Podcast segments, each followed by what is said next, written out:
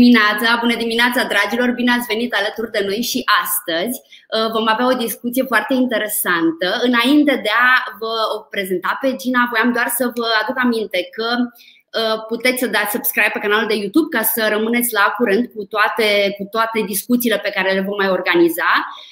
Să vă aduc aminte că există de asemenea un formular pe care v-aș ruga foarte mult să-l completați. O parte dintre voi ați făcut-o deja, este foarte bine pentru noi să știm cât mai multe despre voi. Aflăm, pentru că la ultima discuție din seria, din cadrul Prima mea afacere, vă vom avea alături pe unii dintre voi, ca să vă dăm posibilitatea să vorbiți despre voi, despre afacerile voastre, despre provocările pe care le-ați întâmpinat și așa mai departe. Ați observat că avem și jingle de astăzi, noi suntem foarte mulțumite. Bun, astăzi o avem alături pe Gina Tătaru, fondatoarea Little Bandit, și o să o las pe ea să vă povestească mai multe despre cine este și ce face. Bună dimineața, Gina, și bine ai venit! Bună dimineața, bine v-am găsit și mulțumesc foarte mult pentru invitație. Sunt onorată să fiu prezentă și recunosc că e clișeu asta să zici că ai emoții, dar jur că am emoții. Ori că am băut cafea fără să mănânc nimica, dar am așa o... Da. Este că noi pregătim colurile astea, adică noi pregătim discuțiile ca să ne asigurăm că vă livrăm cel mai bun conținut și vorbim deja de ceva timp în dimineața asta și emoțiile tot lovesc. Cel puțin 37 de minute de discuții înainte. Și ai spus că e all chill, dar nu e. Mulțumesc din suflet pentru invitație și pentru oportunitatea de a vorbi despre comunitatea pe care am creat-o și business-ul pe care l-am creat acum 6 ani.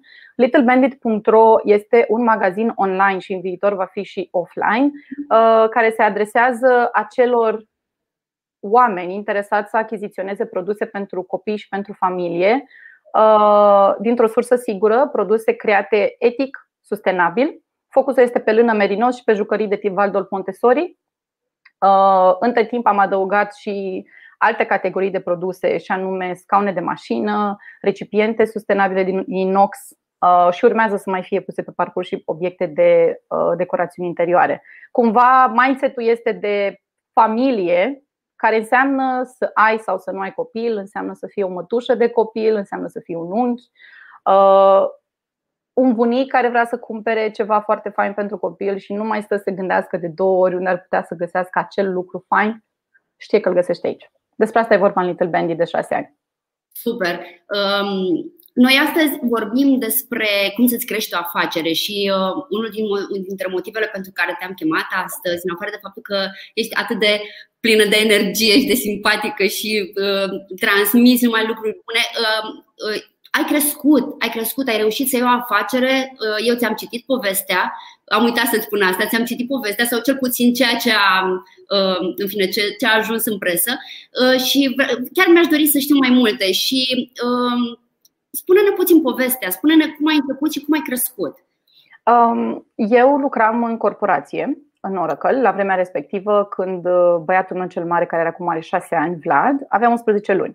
Și când m-am întors din toată perioada aia de 11 luni de concediu maternal și m-am văzut în spatele unei tastaturi, închis acolo de la 9 la 5, bă, ceva nu e ce trebuie. Și începusem să vorbesc cu o amică pe care am cunoscut-o pentru că am cumpărat de la ea un sistem de purtare, de pe un grup de mămici. Da. Și ziceam, bă, eu nu mă regăsesc aici. Deci e ceva care efectiv nu. Deci l-am văzut pe Vlad făcând primii lui pași pe camera video pe care o montasem acasă, iar el era cu bona. Și ceva era în neregulă în tot peisajul ăsta. Adică eu munceam ca să plătesc să stea altcineva cu copilul meu și nu. Am zis, bă, trebuie să schimb și uite, dacă mi se oferă o posibilitate, aș vrea să încep un business online, că pot să-l gestionez ușor. Și a zis, bă, ok, de dacă ai vreo idee, am și niște bani puși deoparte, începem. Și era curentul ăsta atunci cu lâna Merinos și cu hăinuțele astea pe care le-am noi pentru copii. Bă, ăsta e o nișă foarte faină și oricum se pliază pe nevoile noastre și pe crezul nostru. Hai să începem de aici. Și am început și am adus în primă fază niște produse de undeva din Danemarca, de la un magazin. Era perioada de reducere, că era toamnă și practic am cumpărat o groază de haine la reducere să văd dacă funcționează și dacă pot să monetizez. Mi-am băgat toți banii în economia mea personală și zic, bă, 2500 de euro e ok, pot să-i pierd pe niște haine de lână, le fac eu cadou după aia. Le-am vândut foarte repede pe grupul de Facebook pe care l-am creat la vremea respectivă și s-a creat, adică pentru mine faptul că am reușit să monetizez foarte, foarte repede a fost un, cum să zic, a însemnat că am trecut un prag. Ți-a dat un import, da. Pentru mine e foarte important. Îl aveai de ceva, îl aveai deja creat? Grupul de Facebook a fost creat efectiv ca urmare a achiziției făcute de la acel magazin și a zis, bă, de undeva trebuie să încep, hai să fac acest grup de Facebook. Erau foarte puțini la vremea respectivă cu focusul pe produse din lână. Și după ce am văzut că pot să monetizez, între timp oricum actele începuseră să iasă, toate lucrurile se întâmplau din perspectivă legală. Dar pentru mine important a fost să zic așa, eu nu pot să trec din corporație în orice altceva dacă nu reușesc să monetizez. Că povestea e frumoasă, dar ai nevoie de bani, să o susții. Sigur. Și a ieșit foarte bine, între timp am lucrat la site cu un prieten foarte bun tot din corporație care mi-a zis așa, băi, îți fac un site, dar nu mă chinui foarte tare. Pentru că știu că o să renunț la așa, pentru că eu am fost antreprenor și situația nu este foarte bună când ești în antreprenoriat și știu că ți-e place să ai așa ideea de venit stabil, că ești mamă, prin urmare îți fac un site în 4 luni pe Joomla. Cine știe de site-uri și de așa, îți dă seama că Joomla vorbim de cretaci, ca și cum mai merge cu roaba, ca să...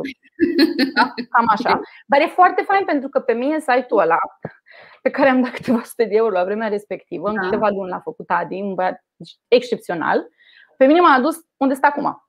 Și am realizat că de fapt scuza asta că n-ai site-ul perfect, că n-are, nu e cu plugin-urile cele mai cele și n-are nu știu ce criterii de filtrare, e o scuză. Dacă vrei cu adevărat să vinzi, vinzi oricum. Trebuie doar să începi, să faci ceva, să faci primul. Să începi de undeva și să-ți asumi că da, o să vină lumea să zică bine, acum vorbim deja 6 ani după și site-ul urmează să fie lansat la finalul lunii acestea pe altă platformă, da? Ce vreau să spun este că dacă vrei cu adevărat să monetizezi și să începi de undeva, poți să începi și cu un site mai puțin bun și să-ți asumi de la clienți că o să vină și o să spună da, da, eu puteam să cumpăr de nu știu unii cu niște filtre. Îți asumi și mergi mai departe, pentru că acei oameni care sunt interesați de produsele pe care tu le vinzi și în esență de relația pe care o ai tu cu acel client o să rămână la tine, indiferent de site. Tu vindeai pe site?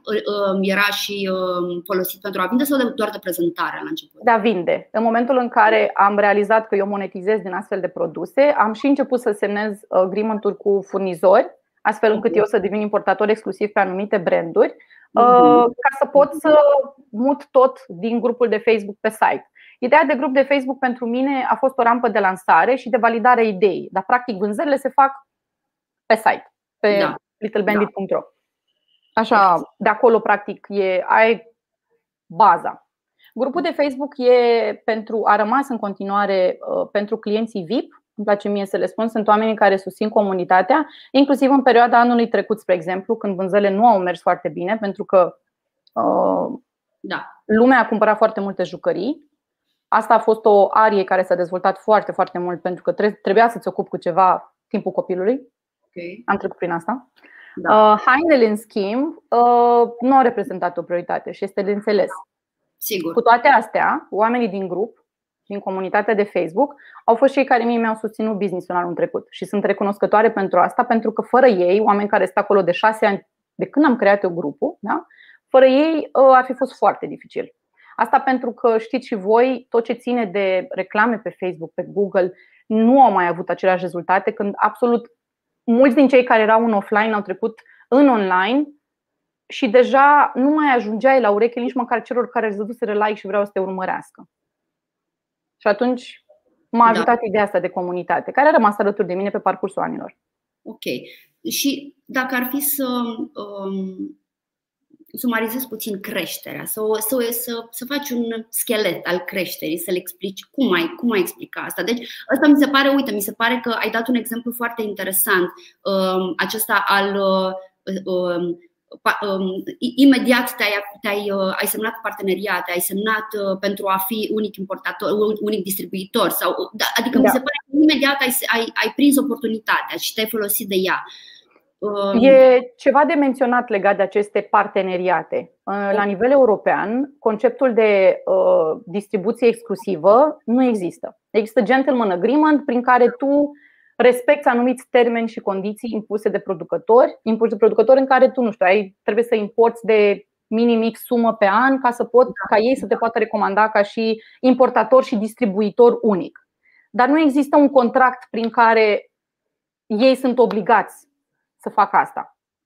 Și aici intervine o chestie foarte faină, pentru că ce contează, mai presus de orice, este relația pe care o stabilești tu cu furnizorul respectiv. Ca el să-ți dea cu încredere acele produse doar ție, să te sprijine inițiativa ta de a te promova, pentru că tu te bazezi pe brandul lui, da? Să vorbim aici de Wobbles, spre exemplu, plăcile de echilibru sau Way to Play.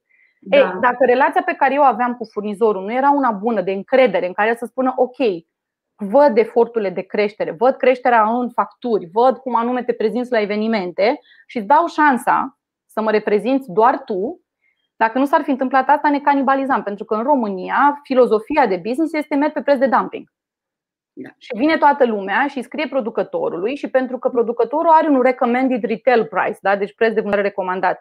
Dar asta nu înseamnă că trebuie să-l respecti, pentru că el la final zice, bă, pe mine trebuie să vând. Adică dacă tu ai un produs pe care eu îți recomand să-l vinzi cu 100 de euro pe site și eu respect prețul respectiv, dar vine altcineva care zice, bă, stai puțin că îmi scad din marja de profit, foarte prost de altfel, dar eu pun prețul cu 20% mai mic ca să-mi atrag toți clienții la mine, cresc valoarea site-ului, SEO pe site-ul meu mă caută pe mine și te-am scos din schemă. Da, da. Pe moment e o idee bună pentru cei care vor să facă asta. Pe termen lung, ce pot să confirm este că se împușcă în picior. Marja aia de adaos comercial îți permite ție să crești și să investești într-un site nou, în prezență la evenimente, în deschiderea unui showroom, în angajarea unui salariat care să facă lucrurile pe care tu nu le mai poți face. Pentru că tot ce înseamnă colete și tot ce însemna partea asta logistică e one man show. Da. Asta e mișto când ai parte de online. Știi că răspuns, mi s-a întâmplat o chestie foarte faină la un moment dat. Vorbisem cu un client care trebuia să facă un retur, să schimbe o mărime la încălțăminte și la final mă mai sună altcineva în același timp și trebuie să răspund că așteptam un curier. Da. Și mă sună cineva de la nu știu ce firmă să întrebe dacă este cineva de la achiziții disponibil. Și stai puțin și îmi schimb timpul vreo și zic, da, cam asta e povestea cu online-ul, că poți să fii oricine vrei tu în spatele poveștii respective. Iar creșterea s-a întâmplat pentru că au fost parteneriate strategice pe de o parte cu furnizorii, că am ales acele branduri care știam sigur că se vând și că sunt dorite, pentru că mă uitam pe grupurile de părinți și vedeam cam ce se cere, ce nevoie au, da, și cumva am bifat o nevoie, da? Pe de altă parte, eu n-aș fi aici dacă nu era comunitatea și clienții mei care m-au susținut din primul moment. Și poate părea o chestie dintre asta sentimentală, dacă vorbim de produse de nișă, scumpe, dacă nu ai pe cineva care să te susțină, să te aleagă voit în repetate rânduri, nu prea ai cum să reziști. Adică n-ai cum să-ți crezi comunitate. Și da, poți să te duci. Eu, spre exemplu, am preferat să-mi cresc comunitatea organic și să ajung la oamenii care contează. Să mă duc eu în primă fază, 80% din clienții Little Bandit sunt din București. Ce am făcut eu în primii 2 ani și fac și acum, chiar am o livrare de făcut pe Oteșani imediat după ce ies din prezentare, eu livrez personal colete în continuare clienților pentru că vreau să-i cunosc. Și mai mult decât faptul că vreau să-i cunosc, vreau să mă cunoască. Contactul ăsta personal cu clientul, indiferent de mărimea business-ului, mi se pare esențial. Și mi-am primit reproșuri și la nivel de echipă, la momentul respectiv, că costul de oportunitate într-o astfel de livrare este foarte mare, că aș fi putut să fac altceva care aducea mai multe beneficii.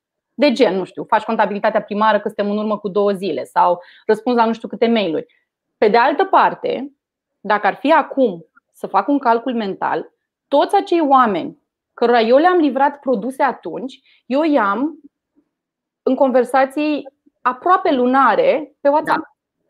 Și ei când nu mai îmbracă copiii de la mine pentru că s-a terminat cu categoria de vârstă, poate nu mai cumpără jucării de la mine când am o ofertă atât de variată, dar voucherele pe care ei le oferă la botezuri, la petreceri, la zile aniversare le iau de la mine. Asta pentru că acea legătură pe care am creat-o nu are cum să fie înlocuită de niciun fel de sponsored ad pe Facebook sau pe Google. Și insist că și după 6 ani, și chiar o urmărisem pe, cum o cheamă, tipa care a fondat Spence, ea este în continuare în magazine și vrea să vadă care este interacțiunea. Urmăresc pe masterclass și mi s-a părut fantastic. Care este interacțiunea clientului cu produsele ei. Și vorbim de un business care valorează $1 miliard. Adică nimeni nu o să-ți ia niciodată valoarea interacțiunii cu clientul. Și dacă știi că tu nu poți face asta, ia-ți în echipă pe cineva care face asta cu ușurință. Pentru că tu în esență vinzi un om. Iar eu, spre exemplu, am vândut și vând în continuare mamelor, da? Niște persoane greu încercate de tot ce înseamnă perioada asta de gravidență, tot ce înseamnă postpartum și creșterea copilului. Și mi-e ușor să relaționez pentru că știu prin ce au trecut și mi-e simplu să fac asta. Dar dacă sunteți într-un business în care nu puteți și nu vă vine ușor să relaționați, luați pe cineva în echipă. Hire your flaws, cum zicea cineva. Să iei pe cineva în echipă care face exact acest lucru, pentru contactul ăsta uman mi se pare esențial. Da, chiar vorbeam despre asta acum câteva ediții și, într-adevăr, mi se pare că nu spunem suficient de mult sau nu aplicăm suficient de mult în general. Clienții sunt cei care cumpără. Deci, cumva, dacă nu îi ascultăm, dacă nu suntem în permanent dialog cu ei, ca să vedem și creștem odată cu nevoile lor, ceea ce poate fi absolut minunat. Unele dintre cele mai bune recomandări de business și de creștere și de produse noi le-am primit de la clienți. Unii clienți m-au pus în legătură cu alți reselleri. Sunt exemple multe pe care aș putea să le dau, apropo de expunerea asta la client. O replică pe care mi-am primit-o în programele de antreprenoriat la care am participat a fost: bine, dar chestia asta nu e scalabilă. Pentru că suntem într-un context ăsta antreprenorial. De fiecare dată când auzeam chestia asta cu scalabil, mă simțeam prost și mă gândeam ce prostie de business m-am drăsit și o să fac acum, că de fapt nu poți să crești, că nu e scalabil, că nu poți așa să fii worldwide. Pentru că nu aveam viziunea asta să-mi definez, bă, eu ce vreau de fapt? Nu vreau să vând în Papua Noua Guinee, eu vreau să fiu relevantă pentru contextul social pe care eu mi l-am ales că e relevant pentru mine. România momentan. Dar chestia asta cu scalabilul și că tu nu poți așa să te rupi în 10 bucăți să fii prezentă pentru toată lumea, nu. De asta am o listă de VIP. Clienți pe care, și asta mi se pare iarăși o chestie foarte faină, acei clienți 500 pe care mi-am ales ca fiind top VIP, ăia sunt oamenii care întotdeauna vor avea atenția mea și cărora le voi răspunde și în fața cărora îmi permit să fiu vulnerabilă și să răspund: ok, este o perioadă aglomerată sau chiar înțelege. Și ei sunt ambasadorii mei în online. Pentru că hate-ul, mai ales în tot ce ține de mămicenie și de... da, e foarte mare. Și dacă vreodată se întâmplă, nu că dacă, se întâmplă să-ți iei hate, deci like, garantat. Ambasadorii, oamenii aia care te știu pe tine cum ești tu de fapt, de ei ai nevoie. Și n-ai cum să mimezi o relație de genul ăsta decât dacă te implici și o faci natural. Că altfel, marketingul ăsta e și el. De fapt, e o poveste că toată lumea fugi de marketing, că cineva vrea să-ți vândă ceva. Dar noi toți vindem. Absolut. Toți vindem câte ceva. Sigur că da. Și mi se pare, mă uitam într-o seară la un webinar, tot așa pe antreprenoriat, și a venit un om și a venit cu o poveste puțin emoțională despre mama lui, care între timp nu mai era, dar care a avut dureri și spunea: să știu că există cineva care ar fi putut să o ajute, dar nu am știut de persoana respectivă pentru că n-a avut curajul să se vândă, să se expună. Este oribil, adică știi să faci ceva, poți să o faci bine, poți să ajungi niște oameni, să le dai niște produse care să le schimbe viața în bine, serviciu, whatever. Știi, strigă chestia asta, spune-o, vinde, pentru că toți vindem de fapt, toți încercăm să vindem ceva. Povestea noastră de viață și felul în care îți faci treaba într-o interacțiune, ca la cafea, dacă vrei să te mai conversezi cu colegul la cafea, ceea ce spui tu trebuie să fie relevant pentru el. Exact. Și vinzi tranzacția aia cumva, interacțiunea aia și dacă nu mai ești relevant și dacă ceea ce spui nu prezintă niciun interes, Iordan, așa e, fix așa la fel e și în business. Și da, e chestia asta, dar eu nu pot să mă duc să vând, că lumea se prinde că vând și nu mai vrea să cumpere nimeni de la mine. Eu participam la evenimente, la tot ce ține de evenimente astea pentru copii, la târguri. Iar eu eram, și mi s-a părut foarte tare faza asta apropo de echipă. Dacă venea cineva să cumpere, eu nu-i ofeream, mă uitam la copii și mi-ar vrea o geacă 86-92, Disana, în fine. Și mă uitam la copii și zic: mă, dar de ce e la 86,92 când e între mărimi și vine 3 luni, adică dai 279 de lei pentru 3 luni? Hai să ne uităm un pic să vedem de nevoile reale ale copilului, că practic îl luau ca să meargă la schi cu gecuță de la Disana. Zic: bă, tu când te duci la schi la -3, -4 grade, tu îți pui soft shell. Copilului nu-i trebuie lână fiartă, că dacă îl pui în frigul ăla nu o să reziste. Hai, lasă-l să mai crească pentru că acum are ceva și vino și ia-i mărimea 98-104. Cumva întotdeauna mindset-ul meu, că v-am introdus în detalii tehnice, n-a fost să vând no matter what. Aia se simte. Exact. Oricine are nas pentru așa ceva, să miroasă când cineva îi aruncă în față trei opțiuni de culori. Da, 86-92 sigur, avem astea trei opțiuni de culori. Scopul unui business clar este să facă venituri, în mod absolut cert. Adică acum nu-i fi ipocrită, că eu trăiesc din adausul comercial și îmi plătesc salariul din asta. Dar atât de important este cum o faci și să fii relevant, să-i rezolvi problema omului ăluia de fapt. Da, că el cumpăra jacheta aia, dar o cumpăra de aiurea și se frustra pentru că o vedea nefolosită. Și atunci dacă stai să te gândești 5 pași mai în față, tu îți faci un bine. Chiar dacă tu atunci don't cash in și o să ai probleme că vine cineva și te bate pe un da, puteai să ai cu mai mulți bani în cont acum, dacă banii ai faci oricum. Dacă tu vezi nevoia reală a omului căruia îi vinzi și de-aia ești relevant, nu că îi vinzi cu orice preț, el se întoarce la tine, care are încredere. Și știe că nu prostești, adică care-i scopul? Că tu vrei să-i zici pe termen lung. Iar ție reputația îți crește pe piață. Pentru că nu ești la care vrea să vândă, ești cel căruia îi pasă de clienții săi. Exact. Da. Aș vrea doar să mai evidențiez ceva din ce ai spus tu. Pentru voi care ne urmăriți și eventual dacă mai ai ceva de spus, exact ce ai spus. Am făcut niște bani la început și i-am băgat în dezvoltare, în creștere. Și mi se pare că este foarte important aici să știi exact unde am nevoie de niște oameni care să mă ajute, unde pot, adică nu știm toți să vindem, nu avem toți educația antreprenorială, economică, nu? Începi un business, faci niște bani, păi folosește ca să plătești pe cineva ca să, nu știu, să îți seteze o strategie online, să te bage pe Google AdWords, să, în fine, să te ajute să crești. Mi se pare foarte important să înțelegem cine suntem, ce știm să facem și unde avem nevoie de ajutor. Ai spus o chestie super tare acum, asta cu angajatul. Hire your flaws. Fă-ți un audit a ceea ce ești tu și ce știi să faci și ia-ți în echipă fix ceea ce ție îți place să faci cel mai puțin. Eu sunt o persoană foarte dezorganizată. Foarte dezorganizată. Adică îmi trec de mii de gânduri, de idei, de cum aș putea eu să fac, să... Am nevoie de cineva și am avut întotdeauna nevoie de cineva care să-mi cearnă eficient și într-un mod pe care eu să-l consider benefic, că și aici e o chestie de... Da, sigur. E al treilea copil al meu, business-ul ăsta, și atunci e clar că și pe persoana aia pe care o alegi trebuie să reușească suficient de mult să te înțeleagă. Și aici e un alt pont pe care l-am apropo de angajat. Okay. E foarte simplu să aleg colaboratori din rândul clienților mei. Unul, că mă știu pe mine ca persoană și cum interacționez, știu produsele, știu cerințele și știu vibe-ul business-ului.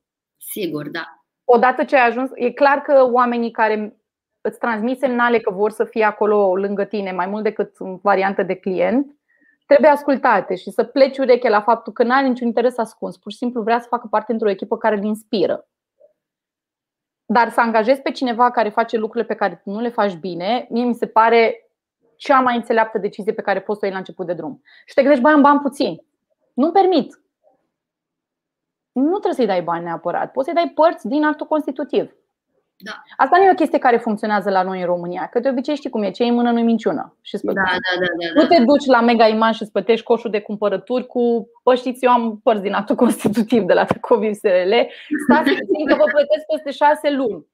E clar că trebuie să-ți iei în calcul un buget, adică nu pleci la drum pur și simplu. Dar dacă stăm să ne gândim la lucrurile alea mari, de gen, nu știu, să-ți angajezi pe cineva să-ți facă un site de la zero și să se ocupe pe termen lung de tot ce ține de partea asta de online, poți să intri într-o colaborare cu cineva care face strict treaba asta și îi dai un procent din firmă. Și tu, în momentul în care, ca antreprenor, că asta facem, încasăm din dividende, dar în momentul în care încasezi tu, persoana respectivă va încasa. Dar tu nu ai un cost care să te ucidă înainte ca tu să te naști, să crești, că te sabotezi, adică nu n-ai de unde. Până îți vine ție return on investment pe orice ar face omul respectiv, trebuie să scoți bani din buzunar. Și nu ai, adică ce faci? Te angajezi sau lucrezi în multinațională, ai proiect de antreprenoriat pe lângă și scoți bani din salariu ca să-i bagi în proiect de antreprenoriat. Cât faci asta? Și mai e o chestie pe care am găsit-o apropo de creștere. Nu am avut înțelepciunea la final de business să-mi calculez în adausul comercial salariul meu. Și stăteam și mă gândeam, lasă să plătesc eu furnizori, să plătesc eu cheltuieli directe, să plătesc eu tot. Să scap de datorii. Să scap de datorii și văd eu după. De fapt, cam asta era viziunea mea, dar de fapt eu m-am pușcat în picior clar pentru că am ajuns să fac fișanțe adineauri. Veneam cu bani din indemnizația de creștere copil ca să pot să mă susțin, dar business-ul ăsta mergea singur pe treaba lui și cumva eu doar lucram pentru el, dar nu câștigam nimic și mindset-ul meu și cumva motivația mea erau începuseră să fie foarte șubrezite fix de treaba pe care eu o provocasem. Da. Am mai auzit. Te gândești că, bă, stai puțin, că de fapt alegerea clientului, că își cumpără Way to Play jucării de la mine, da? Înseamnă că interacțiunea pe care a avut-o, sfaturile pe care le-am dat, modalitatea de împachetare, timpii de livrare, toate alea și satisfacția overall și toată consultanța pe care am dat-o se traduce în respect față de mine și respectul în esență pentru antreprenor înseamnă bani. Sigur.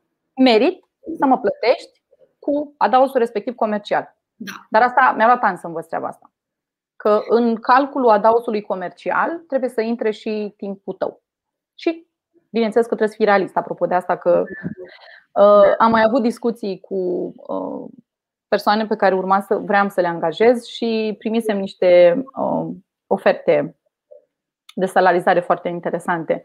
Asta ca să realizez că nu sunt ori nu sunt eu la curent cu ce înseamnă piața, deși mă îndoiesc cumva, dar există niște pretenții financiare. Și asta e o chestie, că eu la început de business am plecat în parteneriat cu acea amică și între timp nu am mai fost în același parteneriat și totul a plecat de la așteptări. Da. De la așteptări neverbalizate, pentru că avem cu toții impresia că bă, dintr-un business faci bani așa. Sunt business-uri din care faci bani așa, cu siguranță, dar online-ul și vânzarea de produse în online nu e unul dintre ele. Da. Dacă vrei ca în 6 luni tu să-ți plătești ca și antreprenor salariul de 2500 de euro net cu taxe, nu e locul pentru tine, că n-ai cum. Efectiv n-ai cum. Vorbesc de nișa mea, vorbesc de produse astea și cu siguranță mă pot raporta la mai multe. E mult de muncă până să ajung să ai venit stabil și aici trebuie să fii un pic realist. Bă, care sunt resursele financiare minime de care am eu nevoie ca să-mi duc stilul de viață pe care l-am acum și de la câte luni încolo mă aștept să le primesc? Ce fac dacă nu ajung să am banii respectiv? Ce plasă de siguranță am? Da, și aici ajungem un pic în zona asta de asumare, adică ăstea sunt, asta vreau, dar spune-le. Ca să știi de la bun început. Da. Altfel ajungi în conflict în care ai impresia că tu faci mai mult și după aia începi să faci cu adevărat agenda și să vezi cine ce face pe timp. Ajungeți la conflicte și mai urâte care implică avocați și îți dai seama că totul a plecat de la faptul că nu s-a comunicat eficient. Și treaba asta de parteneriat e o chestie ca în cuplu, adică te apuci să vorbești și să le scoți așa cum sunt, ca să scoți elefantul din cameră, pentru că într-un final, dacă într-adevăr tu ești cel care trage mai mult și știi asta concret, furia aia pe care o magazinezi nu duce undeva bun. Adică n-are cum. Da. Nu funcționează. Și evitați parteneriatele 50-50 pe cât posibil. Guys, după cum vedeți, puteți să puneți întrebări. Gina are cu siguranță sfaturi. Nu ezitați dacă aveți lucruri pe care vreți să ni le împărtășiți sau pe care vreți să le împărtășiți cu ceilalți care participă la discuție. Vă rog să faceți asta, iar dacă aveți întrebări pentru Gina, adresați-le și vom răspunde pe finalul discuției. Spune-mi, care au fost principalele provocări pe care tu le-ai întâmpinat în creștere? Unde te-ai împiedicat? Am crezut că pot să le fac eu pe toate. Okay. Cea mai mare provocare e faptul că n-am știut când să angajez. Și am crezut, m-am încăpățânat să cred că las că dacă mai aloc eu 2-3 ore din timpul meu personal, pot să suplinesc și ar putea să fac un om pe care oricum trebuie să stau, să-l trăinuiesc, să plece, e complicat, le fac eu. Da. Mindset-ul meu a fost o dificultate din punctul ăsta de vedere, pentru că am gândit-o prost. Și la vremea respectivă eram mult prea ascuns în depozit și ascuns în spatele calculatorului ca să poți să interacționezi cu alți antreprenori și să poți să văd cum stau lucrurile de fapt. De prin 2018 am început eu să particip în tot felul de programe de antreprenoriat unde să mi se mai deschidă și mie mintea puțin, dar asta a fost una dintre ele. Am dat vina pe faptul că nu am un cash flow bine pus la punct, dar asta era o scuză de fapt. Pentru că un om în plus, bine ales, îți crește business-ul, clar. Și dacă nu, omul respectiv în esență nu ți-l crește, că tu îl iei acolo ca să-ți bifezi o parte din nevoi. Ți-l crești tu pentru că te degrevezi de sarcinile respective și îți aloci timp pentru creștere. Acum, dacă dau timp înapoi, nu sunt genul de om care să stea cu regrete și cu păreri de rău că nu e o waste of time, dar calculând analitic ce aș fi putut să fac dacă eram conștientă de lucrurile astea mai devreme, cu siguranță cifrele ar fi arătat altfel astăzi. Și cu siguranță nu aș fi avut eu părerea că pune pe altcineva să-mi facă mie site, că eu sunt preocupată cu altele. Am greșit din punctul ăsta de vedere și mi-asum, pentru că se vede în cifre acum și cum ar fi putut să stea și cum aș fi avut timp, spre exemplu, pe o chestie care îmi plăcea super mult, să fac parte de achiziții. Da. Efectiv să mă duc să văd la târguri producători de jucării altfel, să pot să petrec timp făcând exact lucru care mi-a plăcut cel mai mult, acest curating pentru părinți. Da. Și nu am mai putut să fac asta pentru că în mintea mea eu trebuia să mă ocup de alarme și asta n-a fost ok. Iar scuza asta, o altă chestie pe care am făcut-o și nu am investit la momentul în care încă era pe val partea asta de creștere pe Facebook, nu am investit în reclame pe Facebook. Asta ține și de site, pentru că site-ul nu era bine pus la punct astfel încât să poți să integrezi tehnic Facebook Pixel și toate celelalte. Și am zis că las că fac eu site și mi-am luat 2 țepe mari. Prima oară că am încercat să colaborez cu freelancer care m-a abandonat la un moment dat în mijlocul procesului pentru că imaginează, apropo de ce spuneam de roabă, da? Dacă acum sunt la nivel de partea asta de Joomla, am făcut eu o analogie și am spus că e roabă, da? Magento era un fel de Ferrari. Ori eu nu aveam nevoie de Ferrari ca să vând roșii în piață, ca să fac așa, da? Deci eu aveam nevoie probabil de o Dacia Logan și mi-era suficient. Doar că eu vedeam pentru mine, mamă, deci trebuie să fiu așa și hai să vedem punctual că eu vreau să ajung la un volum de comenzi de atât pe care pot să-l bifez făcând asta.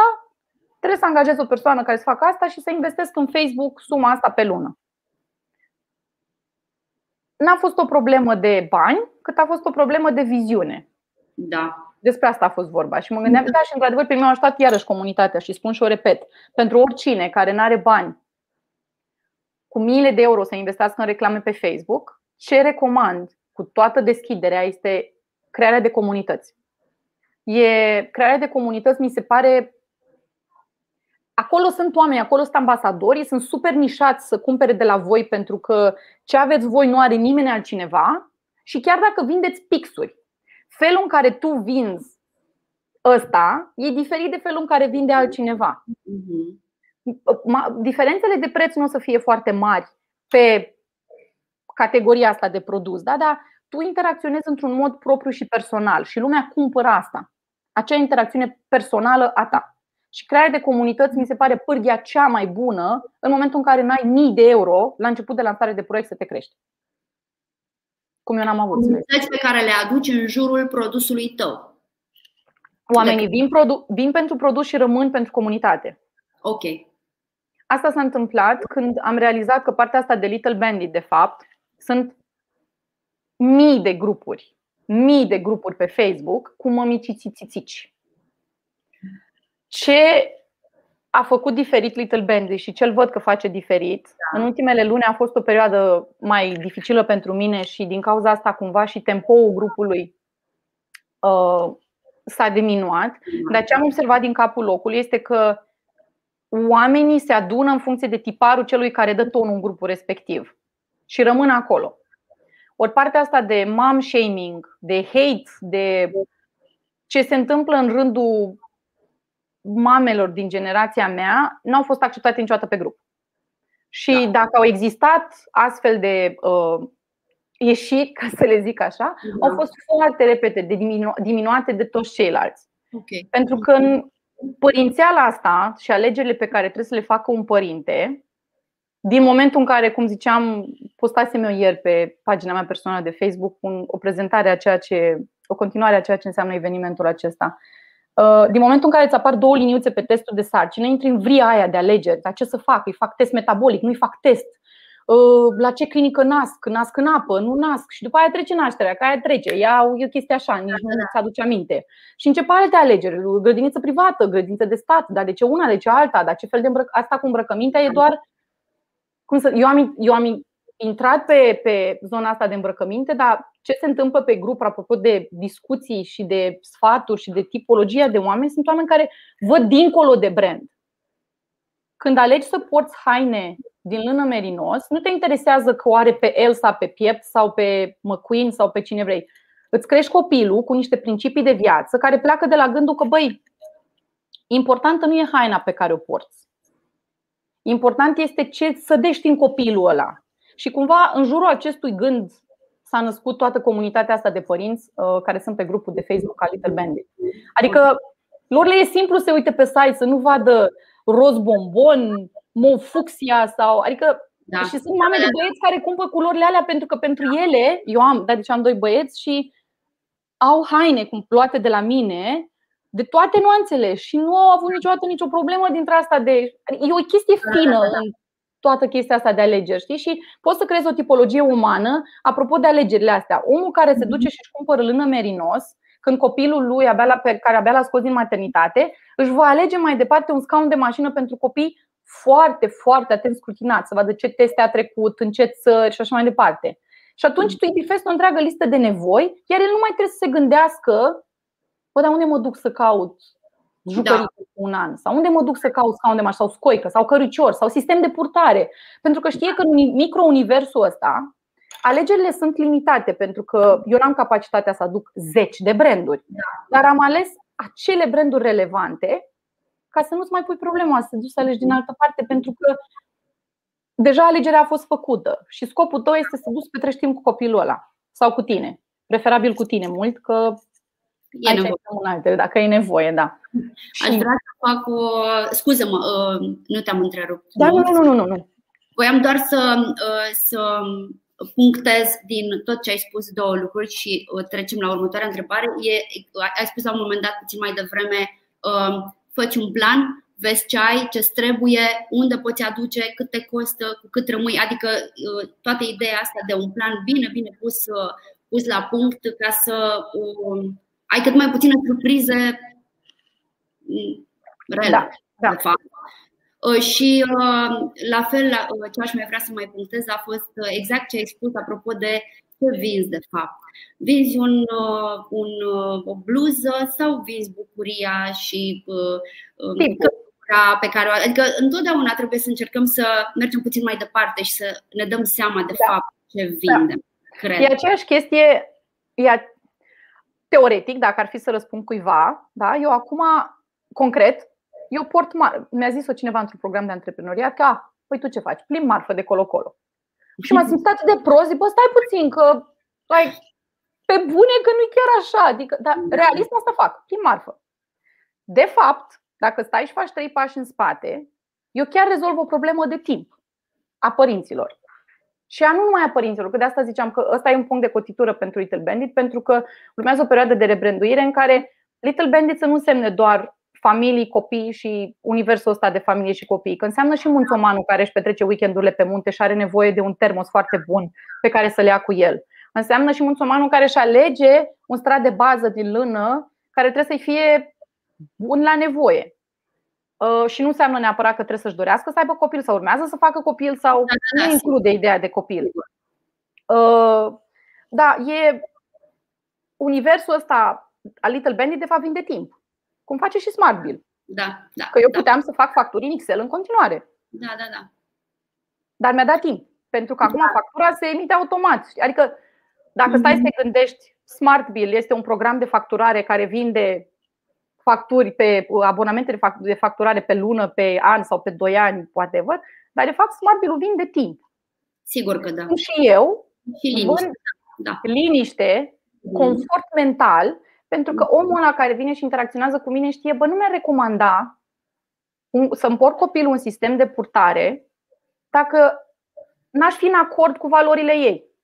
Din start, dacă eu am trecut de filtrul unui om și știe că ok, bebeluș fiind, copilul respectiv a fost purtat fără, poate nu era intenția neapărat, dar interacționa cu mine și am spus: bă, uite, pentru mine a fost foarte ok să-l port în rep când era mic. Și acum intrăm într-o poveste că nu sunt așa de upgraded cu rep elastic, cu nu sunt, sunt la nivel de super începător, dar știu conceptul din spate și mă refer aici la faptul că ții un copil în tine 9 luni și după aia îl pui într-un căricior sau într-un landou și îl plimbi pe frig afară și te întrebi de ce plânge, sau îl pui în pătuț lângă tine și te întrebi de ce plânge. Plânge pentru că te vrea pe tine și vrea bătăile tale de inimă și vrea să ținte, să curge sângele prin vene, că îl aude și vrea să-l porți la piele încă 3 luni, că dacă nu-și cere prea mult, el nu s-a cerut născut, zic, și atunci mai dai 3 luni din timpul tău și lasă-l să aibă o acomodare dintr-asta mai lină și poartă-l în rep. Da. Mișto este la faza asta că poate să-l poarte și tatăl, care poate să ducă și el o parte din povară. Adică da, e o fie complicat, sarcina s-a purtat, s-a dus ea afară, poți să-l porți într-un sistem de purtare la mine. Și atunci mie mi-e ușor să pot să dau sfaturile astea, pentru că lumea știe că nu le dau ca să vând, le dau pentru că e conceptul ăla de stil de viață. Și repul ăla, după ce ai terminat de purtat, te duci frumos pe un grup, al meu, alt, nu contează, și îl vând. Și nu există, apropo de treaba asta de concept de sustenabilitate, suntem singurul magazin online de profil care are program de buyback. Și asta pentru că produsele pe care le vindem sunt de foarte bună calitate și se păstrează pentru că oamenii care cumpără lână știu să o folosească. Am avut zile trecute o postare pe Facebook în care una dintre clientele noastre arăta poză cu lada frigorifică în care își ține lâna. Am primit un comentariu de genul că e o chestie exagerată, cum se face așa ceva? Și zic: bă, dacă ai vreo 5 plovere de cașmir și lână merinos există abundă la tine în dulap și dintr-o dată vezi o arătare care zboară în cameră, ai lemnit, îți spun sincer că înlemnești. Și singura chestie faină este să le pui la rece. Dar uite, chestiile astea nu sunt mainstream cumva, nu vin ca recomandări dintre astea generale. Nu te duci la Brunello Cucinelli și îți spune la țineți plovărul tău de 2500 de euro în frigider. Dar se presupune că nici n-ar trebui tu să știi treburile astea, care ai cineva grijă de ele. Părinții care cumpără de la Little Bandit știu că sunt anumite condiții de păstrare a produselor respective. Eu după un an de utilizare le iau înapoi, au vouchere prin care poate să cumpere mărimea următoare, da? Da. Și produsul se întoarce în comunitate. Pentru că da, sunt părinți care vor să cumpere totul nou pentru copii și sunt părinți ca mine care n-au o problemă să iau un produs pre-loved pentru că am băieți și pentru că oricum îi poartă jumătate de oră și l-a distrus. Adică exact, da. Nu neapărat că-s băieți, că sunt și fete care fac asta, să ne înțelegem că nu sunt adepta de boys will be boys, sunt nici formă. Da. Dar cumva am nimerit eu, am dat eu nașterea acestor specimene care se pricep să strice. Sunt cei mai buni product tester, de fapt. Au rămas cei mai buni product tester. Deci dacă iau un brand în testare și nu rezistă jucăria aia la copiii mei și nu rezistă îmbrăcăminte, e clar că n-ai ce să caute la Little Bandit. Categoric. Am înțeles. Foarte tare. Apropo de ce ai spus mai devreme de acel lucru care ți-a fost spus, că tu plimbi marfa de colo-colo, și mi-am adus aminte cum povesteai la început că îți întâlnești clienții, mi se pare extraordinar faptul că în momentul în care te întâlnești cu un client și îi duci coletul, de fapt este o asemenea dovadă de apreciere față de omul respectiv, de faptul că alege să te plătească pe tine pentru acel produs și nu pe... Adică mi se pare că aprecierea pe care o primește, respectul prin faptul că te întâlnește, că are cum să-ți spună ceva, să-și comunice, whatever părere. Da. Asta știe că e o persoană reală, da. Aici este twofold, că e foarte fain să faci asta. Și în primă fază, trebuie să recunoști, deci când am lansat site-ul, dacă eu vedeam că sunt comenzi, pentru că încă lucram la Oracle, nu am dat demisia. Eu demisia mi-am dat-o de la Oracle în 2019, după ce l-am născut pe al doilea copil. Pentru că știam că vreau 2 copii, timpul era între și am zis: bă, muncesc, și am muncit 18-19 ore pe zi și a fost foarte greu. Deci nu mi-am dat demisia pentru că încă nu aveam veniturile alea care să mă asigure pe mine că totul funcționează. Și încă mă întâlneam cu clienții și mindset-ul meu de la început, pe lângă faptul că vreau să-i cunosc, să știu, bă, cine este Raluca cu care mă întâlnesc eu la promenada. Cum se îmbracă? Cum e copilul? Ce mănâncă? Ce-și comandă? Că n-ai de unde să știi, adică ai așa un mindset, dar trebuie să-i vezi real. Absolut. În fază, eu o făceam și pentru că mă costa 10,5 lei plus TVA transportul. Și dacă alegea și plata retur, mai erau încă 5 lei, nu ramburs, mai erau încă 5 lei. Și făceam un calcul și am zis, băi, stai puțin, că eu pot să eficientizez toată treaba asta. Exact. Acum s-a schimbat mindset-ul și mă gândeam, adică ca antreprenor, dacă stai să te gândești că faci faza asta din sărăcie, nu pleci la drum cu atitudinea potrivită, că e și asta o valență. Adică te gândești, bune, nu-mi permis să puteți cu o firmă de curierat să ducă să-i livreze produsul, trebuie să pierd eu timpul să mă duc personal, adică în halul ăsta de mic și insignifiant sunt. Așa gândeam atunci. Pentru o scurtă perioadă de timp, când îmi luam feedback de cost de oportunitate, că timpul ăla petrecut livrând e un cost de oportunitate mare în viziunea unora. Da. Dar nu aș face lucrurile altfel. Și aș scăpa de mindset-ul ăsta, din punctul meu de vedere, pur românesc, de sunt săracă, frate, nu-mi permit să plătesc 10,5 lei plus TVA ca să ducă fan curierul și mă duc eu că nu-mi permit, că prefer să scad factura de la curier. Asta se va vedea imediat oricum, adică n-ai cum să păcălești oamenii. Dacă antreprenor faci faze de genul ăsta și te gândești că băi, trebuie să țin la imagine și trimit fan curierul și pleci de la... Cred că asta ține mult de frustrările mele personale, în mod cert. Clar ține de frustrările personale pe care le are omul care e în business-ul respectiv. Și când reușești să lucrezi așa cu tine, să te gândești, bă, stai puțin că n-are legătură, că eu mă duc să mă întâlnesc cu omul ăsta pentru că vreau să-l știu, vreau să mă știe și să avem un alt fel de contact. Și de fiecare dată întâlnirea nu se lasă cu m-am dus, am lăsat sacoșica și am plecat. Adică rare ori în prezența mea la ce debit verbal am se întâmplă să las sacoșica. Da, nu, mi se pare foarte mișto, iar din perspectiva clientului e wow. A venit, a vorbit cu mine, știu cine este. E o relație care se formează și apoi e mai ușor de întreținut în timp și apar probleme. O să dau un exemplu pe SmartBill. Eu am avut o chestie când am folosit prima oară aplicația, nu știu ce, era o fază și am trimis rapid mail pe un mail generic. Și cred că am primit în 30 de minute răspuns la vremea respectivă, acum 6 ani și m-am amuzat că am văzut semnat Mircea, zic, stai puțin, stai un pic că vreau să văd mai multe. Că aveam și chestia asta de în fine, îți dezvolți treaba asta ca antreprenor, să știi că toată lumea din toate cele. Și mă știu, stai puțin că e unul dintre fondatori, cum să răspundă mie unul dintre fondatori, că am eu problemă de instalare, adică ceva nu se leagă. Și continua să răspundă el pentru că a preluat conversația respectivă și după aia este o chestie tehnică sau era o chestie legală de comunitate și m-a ghidat către echipa corespunzătoare. Și interacțiunea aia pentru mine a fost una dintre cele mai tari lecții de business ever. Nu te urci pe piedestal și ai impresia că gata, eu am lansat în eter, se întâmplă ceva, eu pot să... S-a terminat. În continuare te întâlnești cu oamenii aia care sunt relevanți pentru tine. În continuare le răspunzi, chiar dacă tu ai 10.000 de clienți. Absolut. Și reputația asta pe care ți-o păstrezi pe piață este extrem de, adică mi se pare foarte important pentru că e atât de ușor de distrus sau atât de ușor de, adică durează atât de mult și e nevoie de așa de mult efort pe care atunci când îl faci cu drag, evident că nu mai este un efort pentru că îți dorești să fii acolo și să interacționezi cu clienții. Dar sunt foarte multe finețuri, într-adevăr. Mai am pentru tine două întrebări, dar aș vrea să luăm totuși. Am primit aici întrebări din partea voastră, mulțumim. Pam întreabă cam ce surse de finanțare ar fi cele mai indicate pentru cineva la început de drum? Există surse de finanțare nerambursabile pe care le putem accesa? Până să răspundă Gina, Pam, te invit să te uiți să urmărești una din discuțiile pe care noi le-am avut la început de an pe fonduri europene nerambursabile, ca să vezi un pic exact care este treaba cu fonduri nerambursabile. Dar pe surse de finanțare, o să te rog pe tine, Gina, să răspunzi. Ce recomand, apropo de istoricul meu, că am început de la zero cu bani personali, ce recomand este să-ți bagi proprii tăi bani la început. Unul, capeți o altă valoare a business-ului, capeți o altă imagine a ceea ce înseamnă business-ul respectiv. Desigur, eu vorbesc de ceea ce fac eu, de online, că nu vorbesc de IT, nu vorbesc de dezvoltare de aplicații sau altele unde sumele probabil sunt mari, că nu o să stea niciun dezvoltator de aplicații care câștiga în mod normal 5.000 de euro pe lună să stea să facă pro bono pentru tine o aplicație.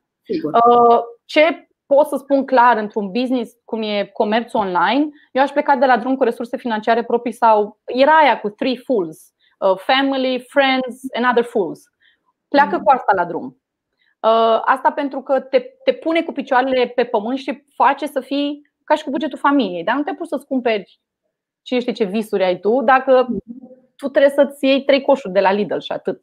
Da. Și știi că alea sunt prioritare pentru tine. Și ușor, ușor o să crești dacă faci lucrul așa cum trebuie. Dar nu m-aș duce să cer împrumut de la bancă sub nicio formă. Împrumutul de la bancă vine cu, sper să zic bine, clauza aia de fidejusțiune în care basically veniturile tale sunt cele care vor fi luate de bancă în cazul în care businessul nu operează și nu este în stare să-și plătească datoriile și nu vrei asta. Prefer să fii dator mamei, tatălui, prefer să fii dator cui vrei tu, unui prieten, dar nu băncii. Sau poți să mai faci o chestie foarte inteligentă, iei bani de la clienți. Și intri într-o, practic, dacă businessul tău poate să facă treaba asta, emiți vouchere, clienții te plătesc și tu livrezi produsul respectiv la un moment agreat. Dar cred că asta mi s-ar părea soluția cea mai faină. Să știi că din start tu ai buy-in-ul clientului și el știe, bă, eu îmi am încredere în produsele tale. E clar că poți să aștept 6 luni să poți să realizezi sau să poți să implementezi și ai tu de implementat sau să creezi pentru mine acea piesă de mobilier pe care o aștept de nu știu cât timp. În mod cert o să fie dispus să-ți plătească lucrul respectiv în avans, mai ales dacă știe și are cumva, tu ai reușit deja să monetizezi și să arăți că tu existi într-o formă sau alta. Dar nu mă duce la bancă. Eu la bancă am avut linia de credit deschisă, cred că după 2 ani, când am demonstrat băncii că am capitalizat tot profitul ca să pot să fiu eligibilă pentru o linie de credit. Da. Ok. Cam atât. Ok. Și Vasile Bogdan întreabă, ne urmărește pe YouTube și întreabă de ce evitarea colaborării 50-50 pentru luarea de decizii în companie? Da. Pentru că în cazul în care se ajunge în conflict, nu există o persoană care are autoritatea să spună, băi, ok, înțeleg, suntem într-o situație de impas.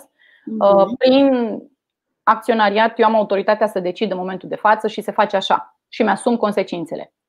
Când ești 50-50 și se ajunge la o dispută, ajungi la mediator, ajungi la avocat, ajungi la oricum ar fi, în momentul respectiv cine are de suferit e firma. Pentru că de obicei certurile astea se întâmplă pe, mai ales la nivel de business mix, se întâmplă pe niște prostioare, adică niște chestii astea banale. În cazul meu a fost strict o chestiune de timp. Faptul că eu eram implicată mult mai mult timp în business și simțeam că sunt dezavantajată de acei 50-50 și cumva nu puteam să funcționez în continuare cu gândul că ceea ce fac se împarte la 2, dar eu muncesc în mod evident mult mai mult. Da. Și eu n-am avut discutat de la bun început, bă, care sunt așteptările tale concrete? Pe sume, pe intervale de timp. Care sunt responsabilitățile pe care ți le asumi? Care sunt responsabilitățile pe care mi le asum eu? Și nu am avut parte de discuția asta și cumva oricum, dacă aș da timp înapoi acum, n-aș mai accepta. Chiar dacă am venit cu 50-50 parte financiară, n-aș mai accepta un parteneriat jumătate-jumătate, pentru că nu mi se pare greu, nu mi se pare ușor de gestionat. Nu. Poate am eu mindset-ul ăsta acum pentru că am trecut prin asta, dar nu mi se pare un parteneriat ușor de gestionat.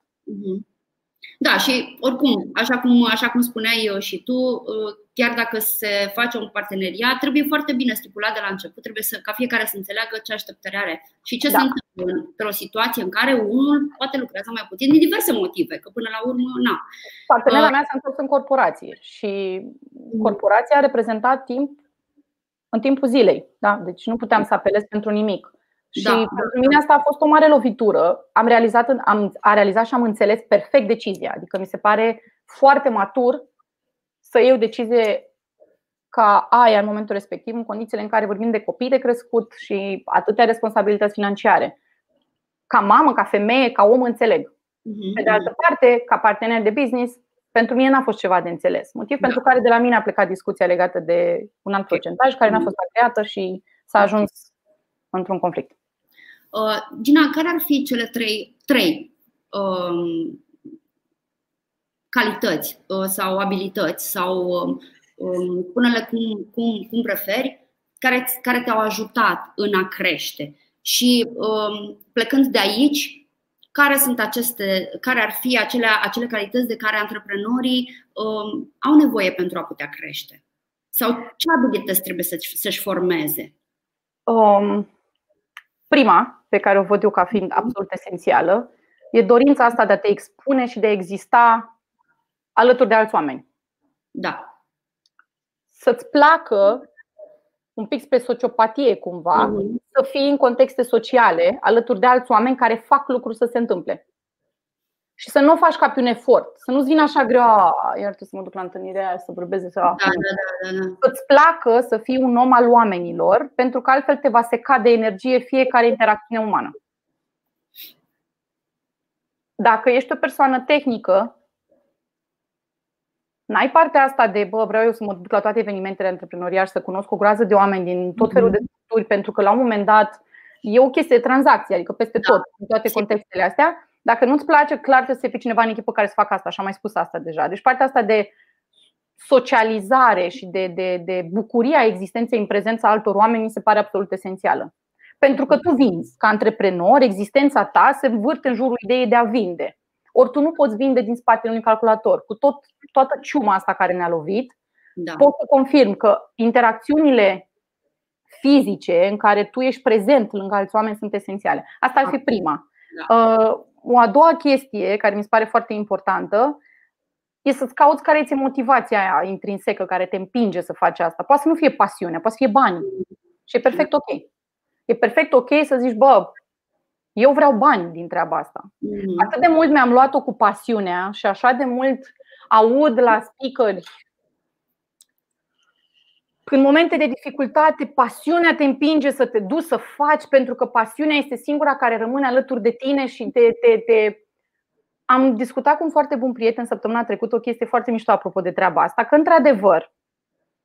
într-adevăr, contrar a ceea ce zic acum, cum că nu-s de acord că pasiunea ar fi un imbold, sunt acei oameni a căror piramida lui Maslow, când vorbim aici de bani, de resurse, de ce o fi, e bifată.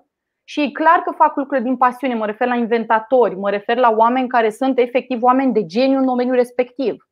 Pe ei nu poți opri din a face acel lucru, poți să le schimbi contextul, poți să-i reduci la zero, iar rezista fără nimic, dar ei fac în continuare ce știu ei să facă cel mai bine.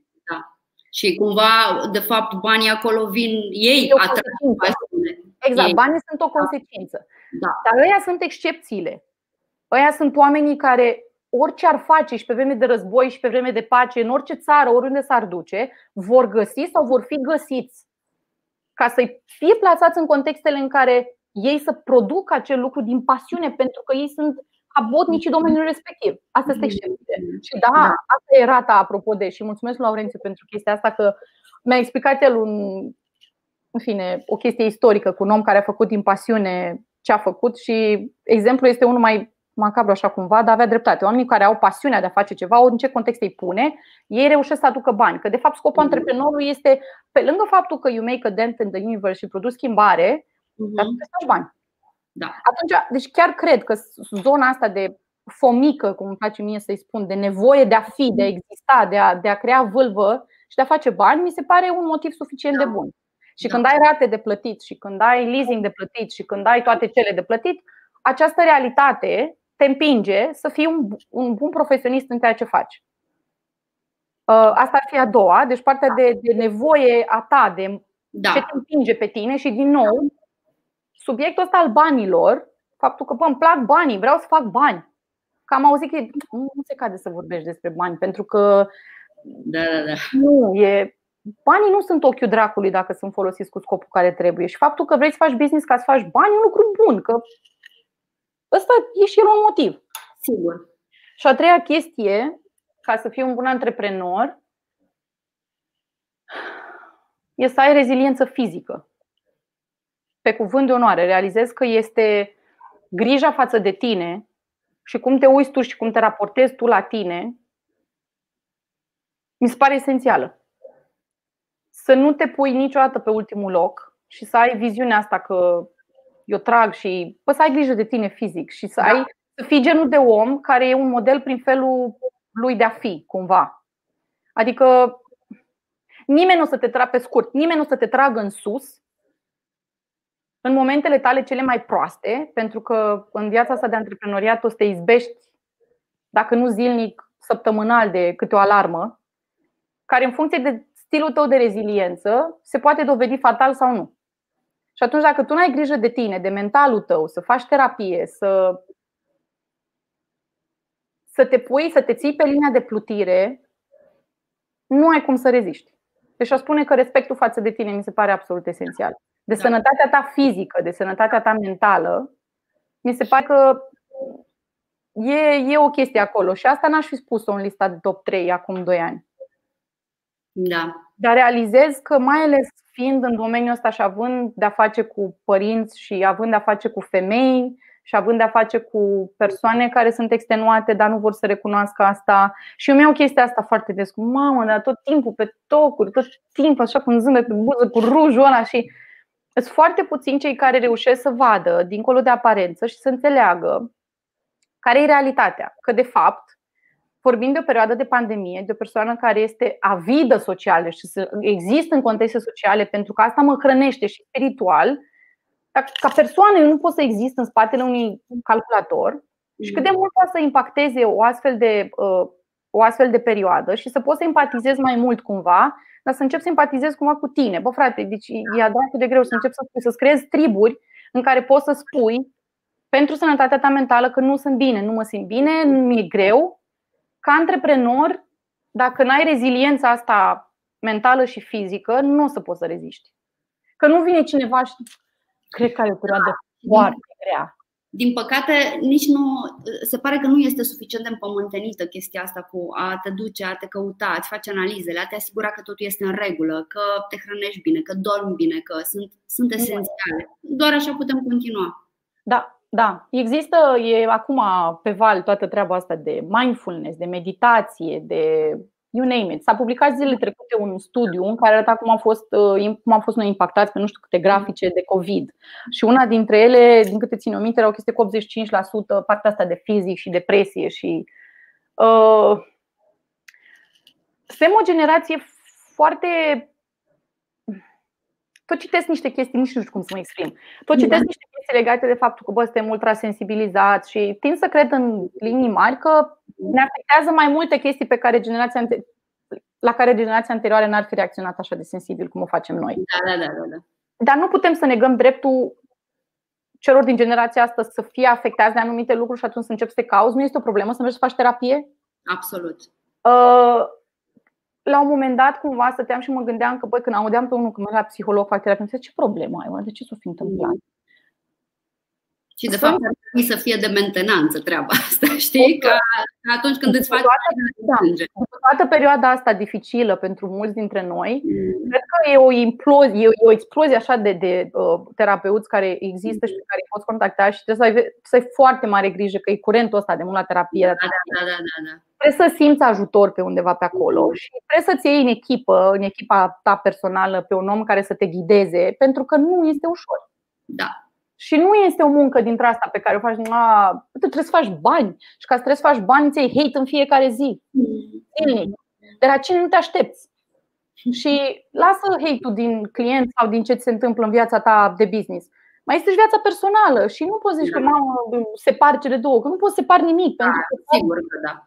Acolo ești zilnic expus unei stări de conflict pe care fiecare dintre noi o purtăm, știi? Și atunci dacă n-ai reziliență și te știi ca o persoană care la primele chestii mai sensibile renunță, o să-ți fie greu. Da. Uite, am mai primit o întrebare și apropo de întrebări, noi ne apropiem încet de finalul discuției, așa că dacă mai aveți întrebări, dacă vreți să mai aflați lucruri despre cum vede Gina antreprenoriatul sau aveți anumite întrebări foarte clare, vă rog adresați-le. Cât de greu ți se pare să promovezi, tot PAM întreabă, cât de greu ți se pare să promovezi produse făcute manual care deja ar trebui să intre la categoria luxury și cum ai proceda la a promova acest tip de produse? Produsele de tip luxury au o tipologie aparte în spate. Lâna Merinos și un body care costă, să zicem, cel mai ieftin 95 de lei, e un produs luxury, pentru că există și varianta Pepco de 7,5 lei. Cum îl promovezi? În primul rând, e un pachet complet. Am o prietenă, o colegă de facultate care a și scris o carte pe luxury. Produsele handmade nu sunt luxury neapărat. Asta pentru că și eu am creat un brand acum 2 ani, în fine, de produse făcute manual. Depinde foarte mult cum îl poziționez. Ce aș face eu nu m-aș duce către luxury. Sunt câteva branduri în România care vând a dracu de bine plovere din Merinos, undeva în Arad, parcă trebuie să caut eu numele. Plovere de 700-800 de euro.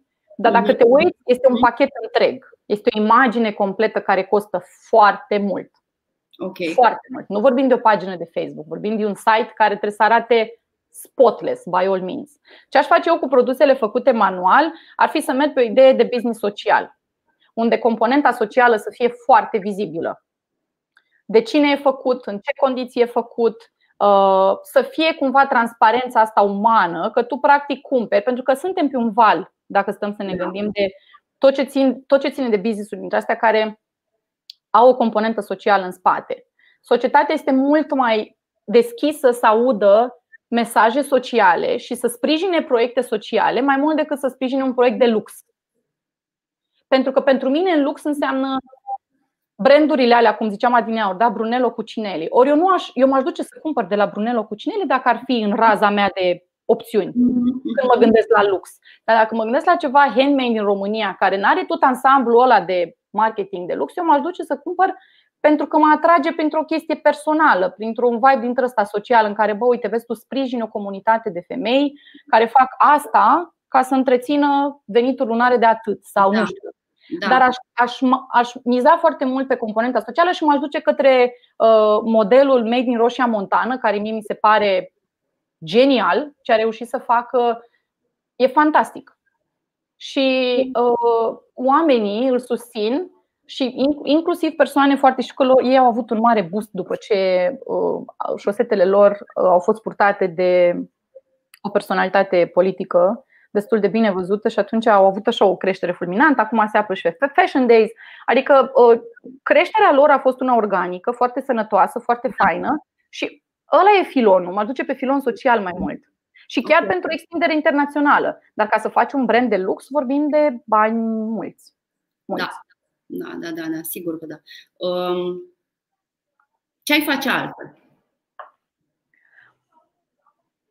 Aș face site-ul mai repede, site-ul nou pe care urmează să-l lansez, l-aș face mult, mult mai repede. Okay. Mi-aș găsi și mai repede o persoană care să bifeze nevoile, lipsurile mele, partea asta de organizare și aș lua o echipă și aș încerca în toate formele să o păstrez în echipă și să ne creștem reciproc. Mult mai repede aș fi făcut asta, acum suntem în discuții cumva. Altfel, nimic altceva. Atât. Chestiile astea tehnice. Dar nu regret nimic din tot ce ține de vibe-ul ăsta de a face lucrurile în stilul meu, de a face lucrurile heirupist, pentru că așa sunt eu. Dacă m-aș chinui să fac lucrurile altfel, probabil s-ar vedea că forțez lucrurile. Aș interacționa mai mult, deși contraintuitiv că asta fac cumva. Dar aș interacționa mai mult și aș fi investit și o să fac asta de acum încolo în crearea unei comunități și în offline. Pentru că ce am reușit să fac înainte de a veni pandemia, fix pe direcția asta se ducea, pe întâlnirile astea între grupurile de like-minded people care nu-și aruncă cu hate și care înțeleg că o mamă care stă pe telefon la locul de joacă nu trebuie să fie o sursă de hate. Și până nu discern realitatea asta, cumva, cum să zic, nu... Inclusiv eu fac hate când vorbesc despre oamenii care aruncă hate în treaba asta, dar privit de sus, aș interacționa mai mult și aș transmite și mai mult mesajul ăsta că noi ca mame, hai să prin extenso, noi ca părinți suntem deja acaparați de o groază de chestii care ni se întâmplă zilnic.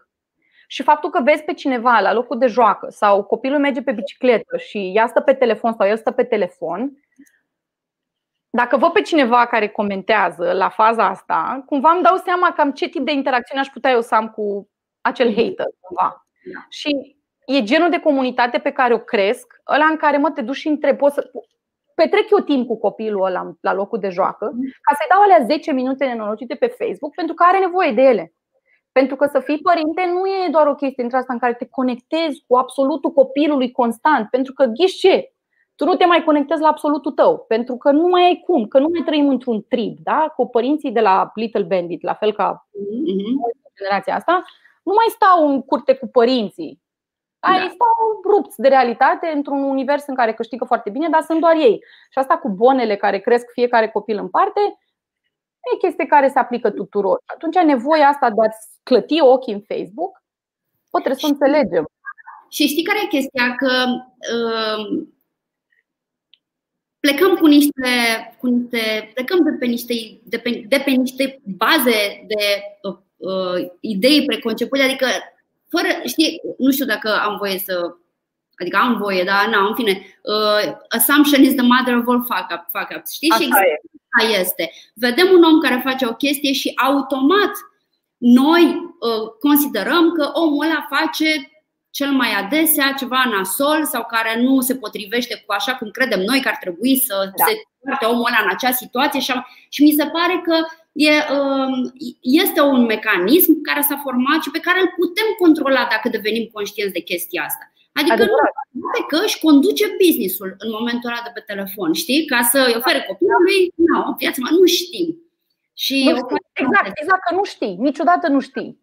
Da. Și fărâma aia de înțelegere și empatie pe care poți să o ai, aia face diferența și de asta vorbim de business și prima afacere. Aia face diferența și în felul în care te adresezi unui client care îți scrie într-un mod de tu-l vezi. Și am avut o experiență în care duminică primeam mesaje pe WhatsApp, pentru că numărul de telefon de pe site este numărul meu personal.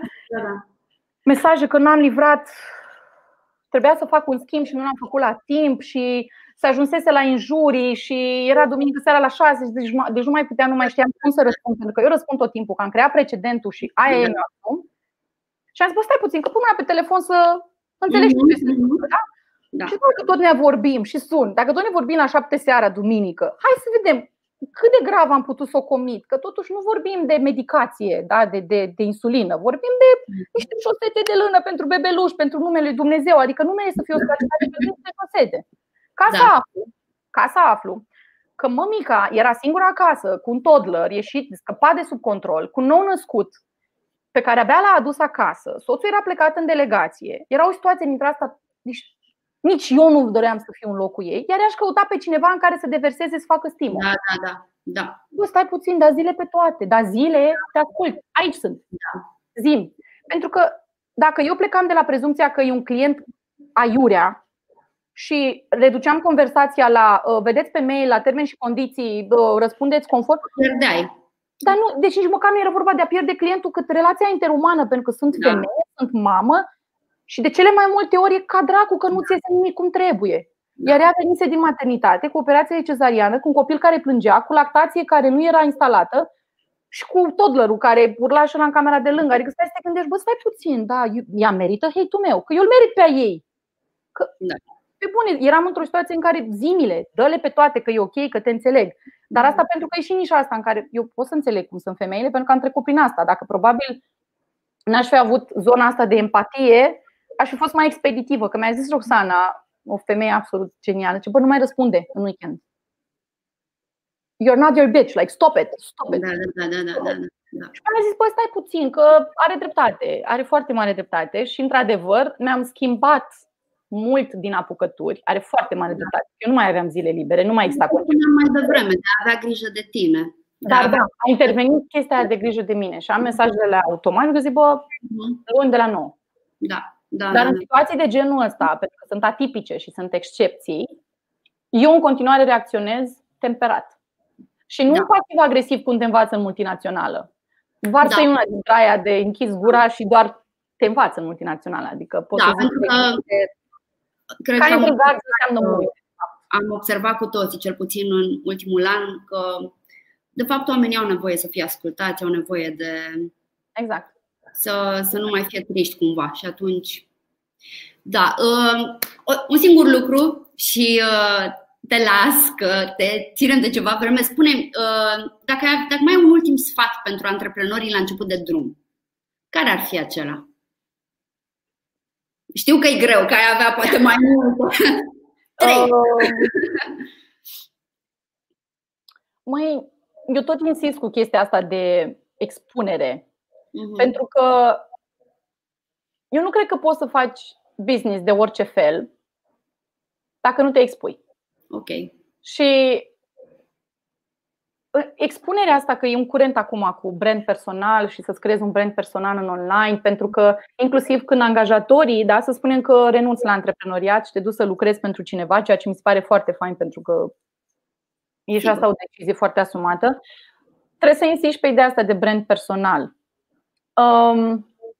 Aș ieși și m-aș expune la tot felul de experiențe noi și aș testa tot felul de lucruri noi.